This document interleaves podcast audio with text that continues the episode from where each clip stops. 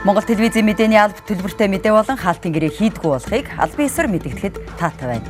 Оройн тэргийн үзэгчдээ Монгол телевиз оргил цаг мэдээллийн хөтөлбөрийн даваа гарагийн дугаараа эхлэж байна. Өнөөдрийн хөтөлбөрөөр хаврын ээлж чуулган Энэ хаврын чуулган олон хүлээлттэй эхэлж байна.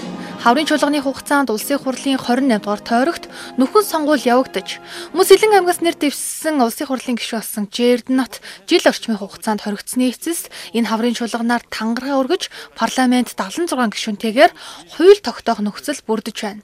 Гэхдээ сүүлийн үед олонний анхаарлын төвд ороод байгаа шүүх байгууллагын нэр бүхий хүмүүс холбогдсон асуудал болон иргэн чимгээг эрүүдэн шүүсэн асуудлаар хаврын чуулганы нээлтийн үеэр улсын хурлын дарга байр суурь илэрхийллээ.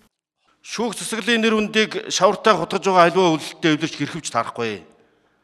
Шинэ хуулийн агуулга үзэл санаа зүйл заалтыг агчлал мөрдөж гатуу хариуцлага тооцох ёстой. Нөгөө талаар хүний халдшгүй чөлөөтэй байх эрх хэрэгчлөөг зөрчин эрүүдийн шүүдэг, хууль бусаар тагн чагнадаг, мөрдөж мөшгдөг гэсэн шүүмжлэл түүнийг батлах их сурвалж ил болж түүнд хууль хүчний байгууллага албан тушаалтнууд нэр холбогдож асуудал нь шийдэгдэхгүй удаашрж байгаа нь төрийн нэр хүндийг унгааж байна. Түүний нэг жишээ бол эргэн чимгээ толбогдох өмнө илэрсэн шинээр илэрч буй нөхцөл байдал юм.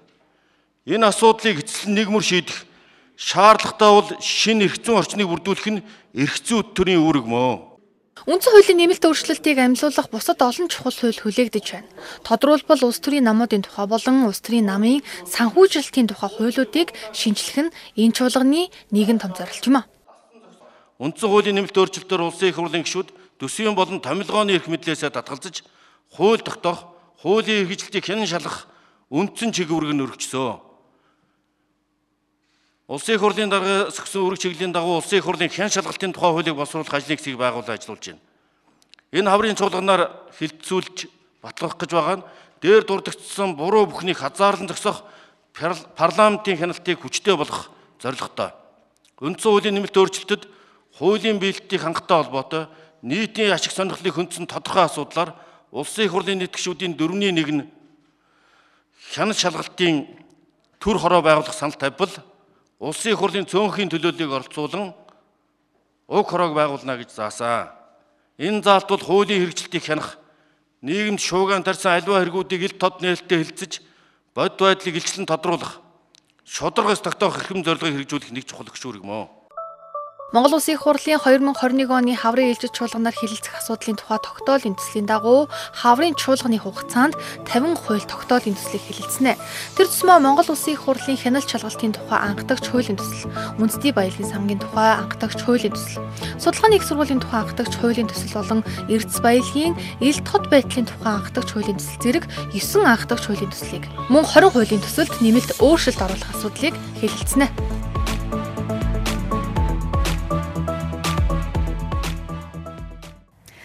Улсын хурлын хаврын чуулганы нээлтийн дараагаар улсын хурал дахь намуудын бүлэг хуралдсан байна. Улсын хурал дахь Монгол Ардын намын бүлгээс хаврын чуулганы хугацаанд дөрвөн үндсэн асуудалд анхаарлаа голлон хандуулна гэдгээ мэдгдсэн байна. Тухайлбал үндсэн хуулийн нэмэлт өөрчлөлтийн хүрээнд хийх зүйн шинжилгээг хэрэгжүүлж эхлэхээс гадна хүний эрхийг хангах, нийгэмд шударга эсийг тогтоох, шүүх хуулийн байгууллагуудын хараат бус байдлыг хангахад чиглэсэн хуулиудыг батлна. Мөн оюу толгойн гэрээтэй холбоотой улсын хурлын тогтоолын хэрэгжилтийг хангах чиглэлээр ажиллана гэдгээ мэдэгджээ. Нэгдүгээрт нь үндсэн хуулийн нэмэлт өөрчлөлтийн дагуу хийгдэх хэрэгцээ шинжилгээний ажлуудыг хэрэгжүүлж эхлэх зайлшгүй шаардлага байгаа. Энд нэгдүгээрт нь өмчийн асуудлууд байгаа. Төрийн болон орон нутгийн өмчийн тухай хуулиуд. Үндэсний баялагын сангийн тухай хууль. За төрийн өмчт компаниудын тухай хууль гэдэг. Энэ хуулиудыг энэ хаврын чуулганаар хилцэж батлана гэж байгаа.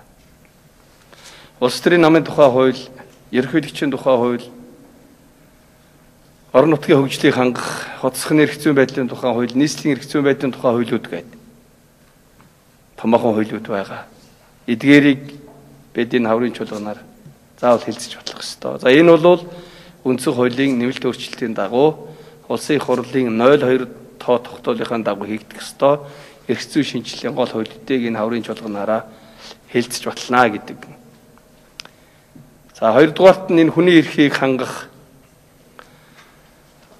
нийгэм шударгасаа тогтоох шүүх хуулийн байгууллагуудын гараа тус байдлыг хангах чиглэгдсэн эрх зүйн орчныг сайжруулах асуудал байгаа. Энэ чиглэлээр тодорхой хуулиудыг энэ хаврын чуулганаараа бид нэр хилцэж батлах ёстой. За удахгүй 20 оны төсвийн гүйцэтгэл бас хилцэгдэнэ. За ялангуяа энэ цаг үед бол 20 онд засгийн газар ямархуу өөрчлөлтүүдийг хаана хийсэн, ямар буцалтгууд тусламж, зээл тусламжийг юунд чиглүүлсэн гэдэг талаарх нэлээд нарийн мэдээллүүд бол гарна. За ялангуяа энэ цаг үед бол эрүүл мэндийн салбар дээр нэлээд зарцуултууд хийдлээ. За улсын онцгой одоо нөхцөлтэй ажиллаж байгаа байгууллагууд руу гихмитчлэн үнтэй холбоотойгоор орлого аль талдаа илүү тасарсан. За дээрэс нэмээд зарлагыг аль тийш нь хандуулсан. За зээл тусламжууд хэрхэн яаж ашиглагдсан талаар бол нэлээд нарийн мэдээллүүдийг одоо утгагүй тунутгагүй хаврын чуулганаар ордог шүү дээ. Өмнөх оных нь төсвийн гүйцэтгэл нэгтгэгдээд за энэ үеэр бас гарнаа. За 20 оны нийгэм эдийн засгийн үзүүлэлтүүд бас энэ цаг үед бас төсвийн гүйцэтгэлтэй хамтдаа хэлцэгддэг байж байгаа. Ковид-19-ийн халдварын дотоодын нөхцөл байдал хүндэрч байгаатай холбогдуулан өнөөдрөөс эхлэн улс орон даяар 14 хоногийн хугацаатай бэлэн байдлын улбар шар буюу 3 дугаар түвшин рүү шилжиж байна. Улбар шар түвшин шилжсэн энэ хугацаанд засгийн газраас баталсан 14 байгууллагын ажилтнуудыг вакцинд хамруулж дуусгах бөгөөд эх 7 хоногийн дундаас бусад иргэдээ вакцинд хамруулж эхлэх юм байна. Улбар шаар төвшин рүү шилжих 14 хоногийн хугацаанд худалдаа үйлчилгээний байгууллагууд 7-оос 22 цаг хүртэл ажиллах бөгөөд шөнийн 23 цагаас өглөөний 6 цаг хүртэлх хугацаанд автозамын болон явган хүний хөдөлгөөнийг бүрэн хязгаарлаж, орон сууц гэр хорооллын бүсэд цагдаа нар хамгаалтад гарах юм байна. Баганга багнуур одоо налайх дүүргүүд болон Сонгой архин дүүргийн 21 32 дугаар хороо, Хаанул дүүргийн 12 13 14 дэх хорооны одоо иргэд иргэний үнэлэхийн үнэлэхний хаягаар за үйл ажиллагаа явуулдаг аж ахуй нэгж байгууллагын ажилтны албан хаагчид нь ажиллаж байгаа газрын үнэмлэх байгууллагын гэрчлэгээ нотлох баримтыг үндэслэн асуумжаар одоо нэвтрүүлэхийн зохицуултууд бас орж байгаа.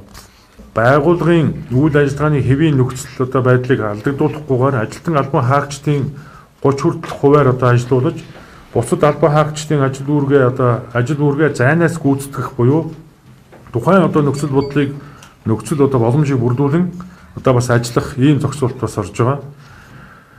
За тэгээ сарва хоёр насны хүүхдүүдээ их өргөдөлгөөлсөн эцэг эхийг одоо гэрээр ажиллах боломжоор хангахыг төрийн байгууллага хуулийн этгээд удирдлагууд одоо бид нар бас зөвлөж байгаа.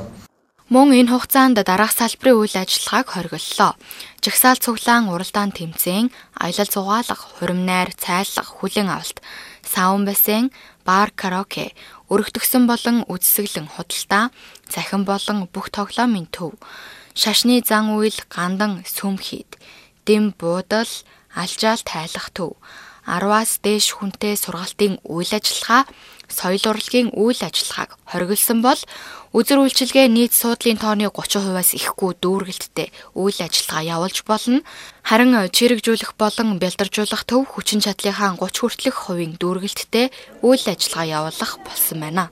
Улбар шар төвшөнд шилжсэн 14 хоногийн хугацаанд вакцинжуулалтын ажлын тухайд Бас баталсан чиглэлийн дагуу нийтдээ нэг 14 байгууллагын зайлшгүй одоо эхний ээлжинд хамрагдуулах ёстой албан байгууллага За аж ахуй нэгжүүд за эрсдэл бүхий хүн амын вакцинжуулалт бол амжилттай хэрэгжиж байна. Энэ эх 7 хоногийн дундуур бол дуусна. Тэгээ эх 7 хоногийн дундуураас эхлээд 50-аас 64 нас за хөгжлийн бэрхшээлтэй хүмүүс за дээрэс нь мөн 18-аас 25 насны иргэдэд хамруулахаар бид нар бас бэлтгэл ажлаа ханган ажиллаж байна. Нийслэлийн хэмжээнд вакцинжуулалтын 44 цаг 97 баг ажиллаж байна. Энэ баг бүрэлдэхүүнээр вакцинжуулах ажлыг 56 хоног тасралтгүй хийж 5 дугаар сарын 13 гэхэд нийслэлийн 1 сая иргэнэ бүрэн вакцинжуулж дуусгах юм байна.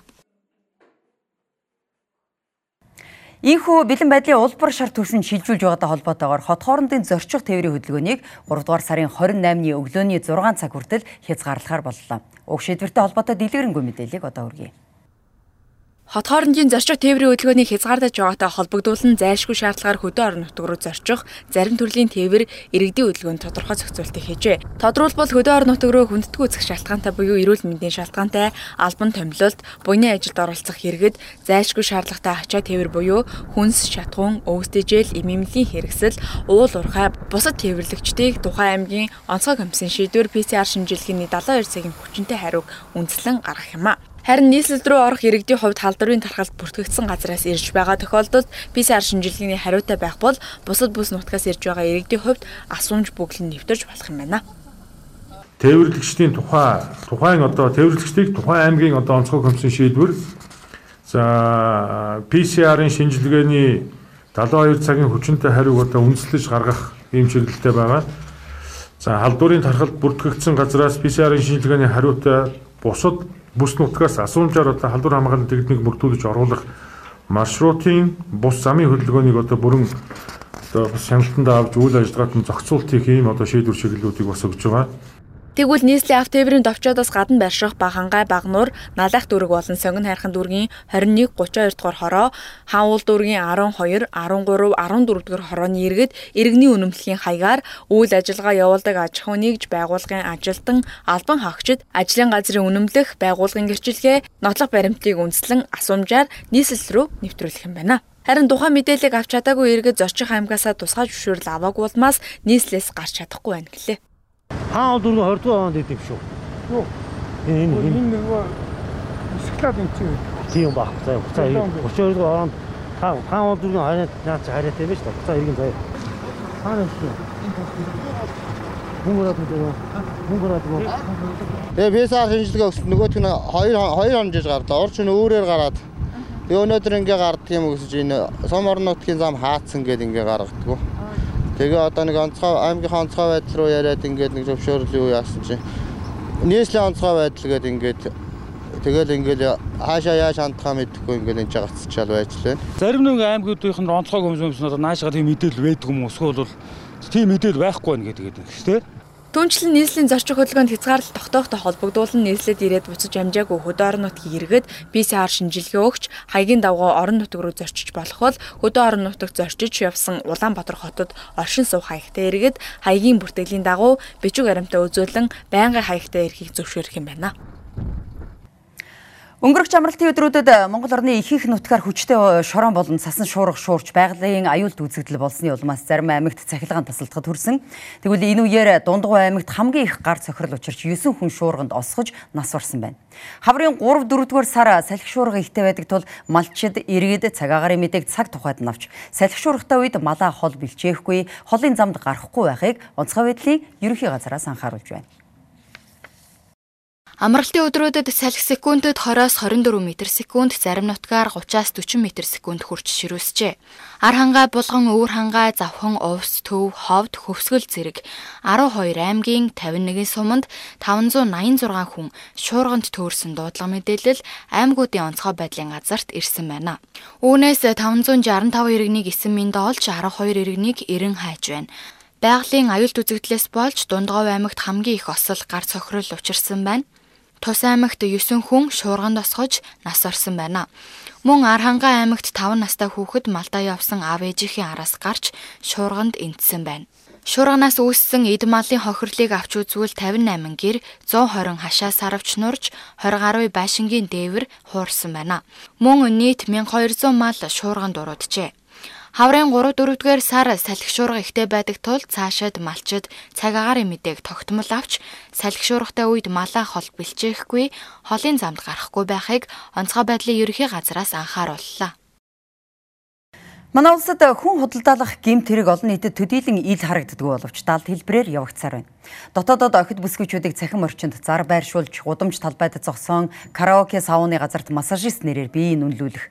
Мөн Малайз, Хятад улс, Турк улс зэрэг зүүн өмнөд Азийн орнууд руу өндөр цалинтай ажил, англи хэлний сургалтанд зуучлах нэрээр хил дамнуулан албатан хөдөлмөрлүүлэх хэрэгүүд гарсаар байгааг албаныхан анхааруулж байна. Хүн худалдаалах гэмт хэрэг нь бэлгийн мүлжлэг болон албадаг хөдөлмөрлүүлэх гэсэн хоёр зорилгоор үйлдэгдэж байгааг албаныхан анхааруулсаар байгаа. Дотоодод охид эмэгтэйчүүдийг бусдад хүчээр биеийг нүнлүүлэх, гадаад орнууд руу хил дамнуулан хонь хариулуулах, үйлдвэрийн хүнд нөхцөлд ажилуулах зэргээр худалдаалах хэрэгүүд манай улсад байсаар байна. 2014 оноос хойш гадаад улсаас эх оронд нь авчирсан хохирогчдын тоог авч үзвэл бүгд найрамдах Хятад ард улсаас 3, Филиппинес 1, 2015 онд бүгд найрамдах Турк улсаас 1, 2016 онд Малайзаас 1 бүгд найрамдах Солонгос улсаас 1 хохирогч, бүгд найрамдах Хятад ард улсаас 3 хохирогч, 2017 онд бүгд найрамдах Хятад ард улсаас 7, 2018 онд Камбож улсаас 4, Мянмараас 3, Малайзаас 2 хохирогчийг, Бүгд найрамдах хятад ард улсаас 14 хүн худалдаалах гэмт хэргийн хохирогчийг гадаад харилцааны яамны консулын газар цагдаагийн байгууллага хамтран эх оронд нь авчиржээ. 2019 онд бүгд найрамдах Турк улсаас нэг, 2020 онд Малайзаас 15 хохирогчийг эх оронд нь авчирсан байна. Түүнчлэн 2020 онд хохирогчоор тогтоогдсон 40 хүн байгаагаас 24 нь насанд хүрээгүй хүүхэд байна. Харин 2020 онд энэ хэргийн шийдвэрлэлт ямар байгааг мэрэгжилтнээс тодрууллаа. За урд оны мөн юугтай харьцуулахад 2020 онд буюу өнгөрсөн онд за нийт 18 хүнд холбогдох эрүүгийн 8 хэргийг шүүгээр шийдвэрлүүлсэн нь бол одоо өндөр үзүүлэлттэй байгаа. А мөн Монгол улс хүн худалдаалах гэмт хэргийн одоо дэлхийн нийтийн жишгт саарлж хасаалтнаас одоо гарсан юм үзүүлэлттэй ажилласан. Эргүү эрг үүсч ялагдчаар татсан буюу шүүгээр шийдвэрлсэн гэмт хэргүүд өнгөрсөн одоо 2 3 жилийн өмнөх тэй харьцуулах юм бол хамаагүй өндөр үзүүлэлттэй байгаа. А албадан хөдөлмөрлүүлэх буюу хөдөлмөрийн үйлчлэгийн талаар бол манай Монгол улсад бүгд найрамд хятад ард улс, Филиппин, Таиланд, Мьянмар улсын иргэд ирж эрхэн зөрчигдөж байгаа. А энэ нь бол өөрөө манай Монгол улс хүлээн авахч орн болсныг бол олон улсын тайланд дурдсан байдаг. Бэлгийн мүлжлэг болон хүн худалдаалах хэргийн нэгтгсэн дүнгээр жилд дунджаар 13-аас 14 хэрэг бүртгэгдэж байна. Энэ төрлийн гэмт хэрэг үйлдсэн этгээдүүдэд эрүүгийн тухай хуулийн 13-ын 1 болон 12-ын 3-т зааснаар 2-оос 20 жил хорих ял эсвэл бүх насаар нь хорих ял шийтгэл оногдуулдаг.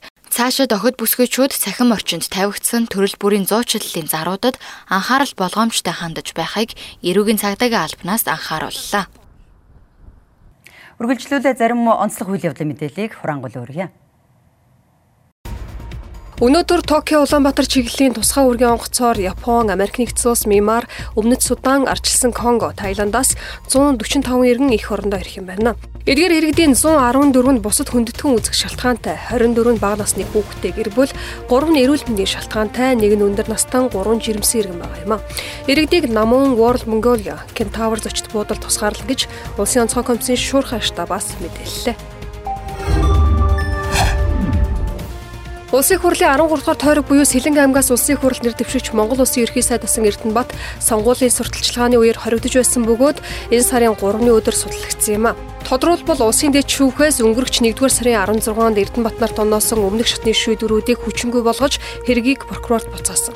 Ингэснээр түүнд ногдуулсан шидийг тогтоол хүчингүй болсон байна. Улмаар хэргийг эхнээс нь шалах уснаар хууль зүйн хүрээнд тэрбээр тангараг өргөх хэрэгтэй болж сонгуулийн эрхээ хорооноос улсын хурлын гишүүний өмтгийг олгож эрх пүрэв гарагт тангараг өргөх оруулжээ. Монгол улсын нууны эхний 2 сард нийт 112 улстай худалдаа хийж гадаад худалдааны нийт бараа эргэлт 2.3 тэрбум Америк доллар болжээ. Үүнээс экспорт 1.3 тэрбум Америк доллар, импорт 922.3 сая Америк долларыг эзэлж байна. Нийт бараа эргэлтийн хэмжээ өмнөх оны мууяс 48.4%, экспорт 73.2%, импорт 23%-аар тус тус өссөн байна. Гадаад худалдааны тэнцэл 2020 оны эхний 2 сард 20.7 сая Америк долларын ашигтай гарч байсан бол 2021 оны эхний 2 сард өмнөх оны мөн үеэс 391.6 сая Америк доллар өсөж 412.3 сая Америк долларын ашигтай юм а. Экспортын нууны эхний 2 сард өмнөх оны мөн үеэс 563.8 сая Америк доллараар өсгөд зэсгийн баяжмлын экспорт 217.7 сая Америк доллар, нүүрсний экспорт 219.4 сая Америк доллараар нэмэгдсэн нь голлон нөлөөлсөн юм байна. Та бүхэн оргил цаг мэдээллийн хөтөлбөрийн даваа гарагийн дугаарыг үзэж байна. Нийслэлд хийгдэж эхэлсэн COVID-19-ийн э, цар тахлын эсрэг дархлаажуулалт 21 дэх өдрөө үргэлжилж байна. Цар тахалтай жилийн гаруй хугацаанд тэмцэж байгаа манай улсын иргэдийн хувьд вакцин хамрагдах нь энгийн амьдралын хэв маяг руу шилжих гол итгэл найдвар болоод байгаа юм а. Анх өнгөрөгч 2 дугаар сард засгийн газраас дөрвөн төрлийн вакциныг манай улс нийлүүлж иргэдэд вакцины сонголт бий болгох талаар мэдээлж байсан. Харин өнөөдөр эрүүл мэндийн сайд вакцины сонголтын талаар дараах тайлбарыг өгч байна.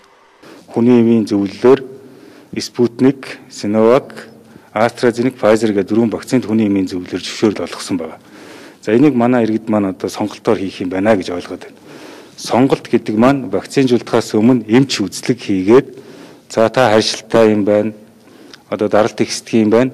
Тийм учраас одоо энэ вакцин ил тохирох юм байна гэж тэгж заалтаар оруулахлохоос биш одоо нэг хүнд дөрвөн вакцин За та энийг алийг сонгож хийх үү гэж тийм бол биш. Заалтар хийж байгаа учраас энийг манай ард иргэд маань очиход дөрвөн вакцин байх юм байд. За тэгээ би аль нэг нь өөрийнхөө дуртай хийх юм байна гэсэн тийм ойлголттой. Энэ бол тийм биш шүү. Энэ заалтаар хийж байгаа.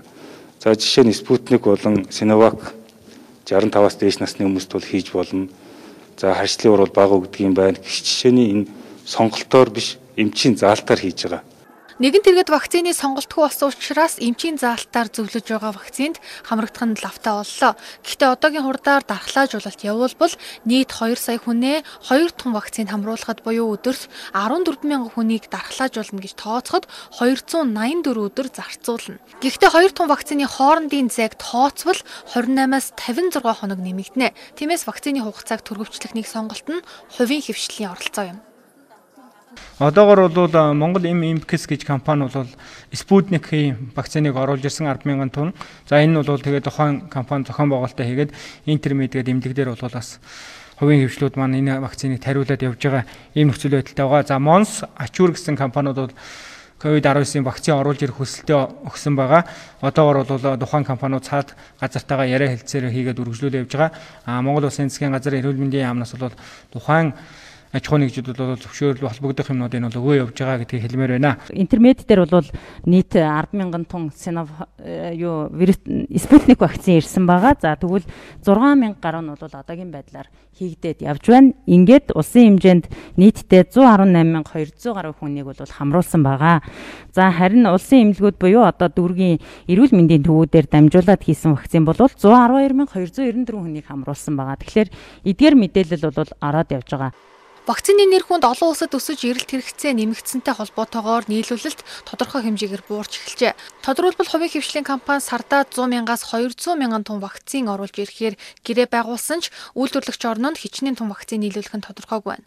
Мөн олон улсын нислэг хомогцсонтой холбогдуулан вакцины импортлох ажил удаашрчээ. Вакцин маань өөрөө онцгой бүтээгдэхүүн учраас дэд бүтц аягүй шаарддаг. За үйлдвэрчээс бид нэр авлаа. Олон улсын стандартын дагуу бүх тэр хүүдийн хэлхэнийхэн зарчмын дагуу тэр шаардлагыг харилцааг хангаж Монгол улстай авчирна. За авчирсан хоноо бид нэр дахиад хадгалтын гормон бол маш чухал байдаг. За тэгээ бидний эцсийн зорилго бол яг үйлдвэрлэгчээс ирсэн тэр чанарыг аа хадгалаад бид нар нэмлэгтэй за дээрэс нь эцсийн хэрэглэгчд хүргэх гэдэг энэ процесс минь өөр аюул чухал хариуцлагатай, нэр хүндтэй ийм процесс байдаг. Харин хувийн хвшлээс Монс компани Оксфордын AstraZeneca вакциныг Орос улбаны улсын Air Farm үйлдвэрлэж байгаа үйлдвэрээс нийлүүлэхээр гэрээ байгуулсан. Одоогоор Монгол улсын хүний эмийн бүртгэлд бүртгүүлж зөвшөөрөл авахар хүлээлтийн байдалтай байна. Өнөөдрийн байдлаар нийслэлийн хэмжээнд нийтдээ 112 мянга гаруй иргэнийг цар тахлын эсрэг вакцинжуулалтад хамруулад байна. Тэгвэл зарим вакцинжуулалтын цэгт эмнэлгийн ажилтнуудын ачаалал нэмэгдэж харин иргэдийн хувьд хүн хоорондын зайг баримтлахгүй байгаагийн улмаас халдвар хамгааллын дэглэм алдагдахад хүрээд байна. Манай сурвалжлах баг вакцинжуулалтын цэгт очиход өнөөдрийн хувьд нийт 837 иргэнийг вакцинжуулахаас 14 цагийн байдлаар 407 иргэнийг вакцинжуулсан байсан юм. Харин иргэдийн хувьд хүн хоорондын зайг огт баримтлаагүй байсан бөгөөд дараалалд удаан хүлээж байна гэсэн хариултыг бидэнд өгсөн юм а. Ирээд нилээ баг цагч хулчлаа штэ. Ааха. Тий. Ер нь зай бариулах хүн анта зайгаа барь гэж юу хэлж байна уу? Үгүй ээ. Бид нар өөрсдөө л ингээл зайгаа барилцсан. Сая нөгөө орох чинь гээ хэсэг бөөгнөрсөн байхгүй юу? Зохицуулах ажил нь байгаа. Байж штэ энд байж л штэ. Энд хүмүүс штэ. Байна. Тэгвэл вакцинжуулалтын цагт халдвар хамгааллын дэглэм алдагдаж байдлаар тус цэгийг хариуцсан холбогдох ажилтнаас тодруулга авлаа. Тэрбээр өнөөдрийн хувьд зөвхөн цэцэрлэгийн багш ажилтнуудыг вакцинжуулалтад хамруулж байгаа бөгөөд цэцэрлэгийн эрхлэгч нар нь ажилтнуудад мэдээлэл өгч халдвар хамгааллын дэглэмийг баримтлуулах ёстой байсан талаар хэлж байна. Цэцэрлэгийн эрхлэгч нарыг бол ер нь бол гадны хүмүүсээ бүгднийг 2 метрийн зайтай зогсоогоод за татгалцсан хүмүүсээ болохоор зэрэг хууцыг бөглүүлээд буцаагаад яг одоо хамрагдах хүмүүсээ оруулаад өгөрөө гэсэн бидний хүсэлтийг тавиад ингээд ажиллаж байгаа. Харин вакцинжуулалтын цэг дээрх халдвар хамгааллын дэглэмийг баримтлуулахтай холбоотой ажлыг хэрхэн зохион байгуулж байгаа талаар тодруулахад цайны цагтай холбоотойгоор бас зохион байгуулалт алдагдсан байна. Байгууллагууд маань энэ дээр бол ажиллаж байгаа. Тэгээд бас энийг бас бид нэр сая уцтаад зохион байгуулалт нь оруулчлаа. За хүмүүс нөгөө нэг тодорхой одоо жишээлбэл 11 12 цаг үед ч юм уу тийм ээ бөөнөрөө ирэх юм нөгөө аль ч одоо нөгөө шинжилгээний цаг дээр ч вакцины зуултан дээр ч гэсэн ийм цагтаа их хэлбэг ирдэг. Тэрэн дээрээ бас бөөгнөрлөө үүсдэг. Тэгээ энэ үйл явцтай бол та бүхэн бас дайралтсан баг. Бид нар бас цаашдаа энэ дээр анхаарлаа хандуулад ер нь цагийн хуваарилтуудыг нэлээд анхаарлаа хандуулж яг ингээд тогтоосон цагтаа байлах шаардлагатай. Хоёрдугаар иргэд маань ч гэсэн бас энэ дээр анхаарлаа хандуул. Зөвхөн энийг төрийн байгууллагын цагдаа зохицуулнаа, шурга штабын зохицуулнаа, нөгөө вакцин хийж байгаа эмчнэр зохицуулнаа гэд тэд нэртэй найдаж болохгүй л дээ. Иймээс иргэдэг вакцинжуулалтын цаг болон шинжилгээний цагт очихдоо халдвар хамгааллын дэглэмийг сахиж хүн хоорондын зайг баримтлах шаардлагатай байгааг холбогдох байгууллагаас сануулж байна. Бид та бүхэндээ оргилцэг хөтөлбөрийнхөө даваа гарагийн дугаарыг хүргэлээ. Улс төрийн нам эвслээс ангид хаалтын гэрээгүй аж ахуйн нэгж байгууллагын захиалгагүй төлбөргүй мэдээ мэдээлэл үзсэн та бүхэндээ баярлалаа. Үзэгч та бүгдийнхээ эхлэж буй шин 7 өдрийн ажил үйлсэд амжилт хүсье. Сайхан амраарай. Баяртай үзэгчтэй.